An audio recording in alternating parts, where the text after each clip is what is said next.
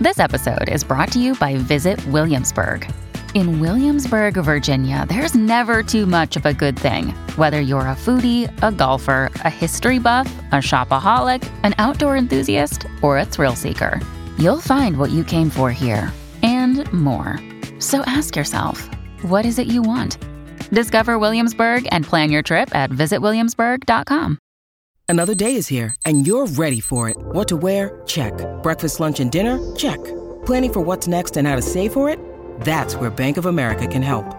For your financial to-dos, Bank of America has experts ready to help get you closer to your goals. Get started at one of our local financial centers or 24-7 in our mobile banking app. Find a location near you at bankofamerica.com slash talk to us. What would you like the power to do? Mobile banking requires downloading the app and is only available for select devices. Message and data rates may apply. Bank of America and a member FDIC. Quelles sont les photos les plus scandaleuses Merci d'avoir posé la question.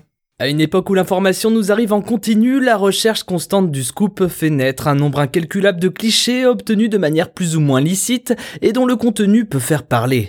Entre ce qu'un photographe ne doit pas faire, entre ce qu'il montre au grand public, ou encore d'après le contexte dans lequel il prend la photo, on se retrouve régulièrement au milieu d'images dites scandaleuses. Quel genre de photos n'aurait pas dû être publié Quand un photographe de presse fait son travail, par exemple, il flirte parfois avec le respect de la vie privée. Le scandale lié à une photo peut ainsi venir de la manière dont son auteur se l'est procuré, par la tromperie, par vice ou parfois à travers une insistance qui frôle le harcèlement. Ainsi, on se rappelle tous du drame dont a été victime Lady Di en 1997, engendré par un acharnement de la presse à scandale et de ses photographes. Dans ce cas précis, le scandale est souvent plus lié à l'intention de l'auteur qu'au cliché en lui-même. Les exemples sont innombrables, mais on pourrait citer la photo de François Mitterrand sur son lit de mort, peut-être le moment de deuil le plus intime pour une famille, ou encore la photo de la voiture accidentée de Lady Di sous le pont de l'Alma à peine quelques secondes après l'accident. Mais les paparazzi ne sont pas les seuls responsables, on trouve aussi certains photographes sans scrupules qui n'hésitent pas à falsifier la réalité pour obtenir des photos proches du scoop qu'ils souhaitent mettre en avant.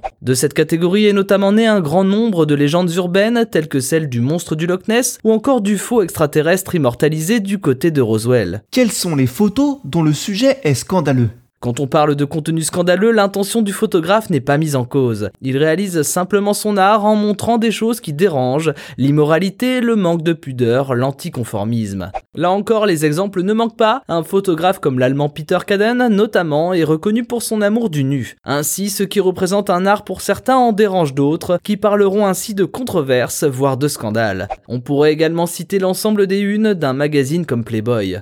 Dans d'autres cas, l'objectif du photographe consiste juste à informer le public et à montrer une réalité qui peut virer au scandale. Personne n'a oublié en 2002 cette photo montrant Michael Jackson sur un balcon tenant son bébé de 9 mois au-dessus du vide. Ou même tous ces clichés de chasseurs posant devant un animal en voie de disparition qu'ils viennent d'assassiner. Et quel autre type de scandale peut-on citer dans la photo? Il existe une catégorie de photos où l'objet du scandale n'est pas lié au cliché lui-même, mais plutôt à ce qu'il symbolise. Un auteur qui tire le portrait d'un dictateur ou qui montre les horreurs de la guerre est dans son bon droit, et a même une utilité cruciale dans la constitution de l'histoire avec un grand H. En revanche, cela permet de dénoncer des scandales, des actes démagogiques ou encore de la propagande. Aujourd'hui, le cliché de Vladimir Poutine torse nu sur son cheval pris par Alexei Druzinine peut en faire partie. Mais l'exemple le plus célèbre restera toujours le cliché de la petite fille au napalm par Nick Hutt lors de la guerre du Vietnam, qui a permis à l'Occident de personnifier l'horreur d'une guerre ainsi que son impact scandaleux sur une population.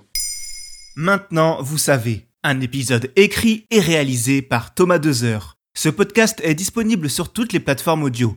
Et pour l'écouter sans publicité, rendez-vous sur la chaîne Bababam Plus d'Apple Podcast.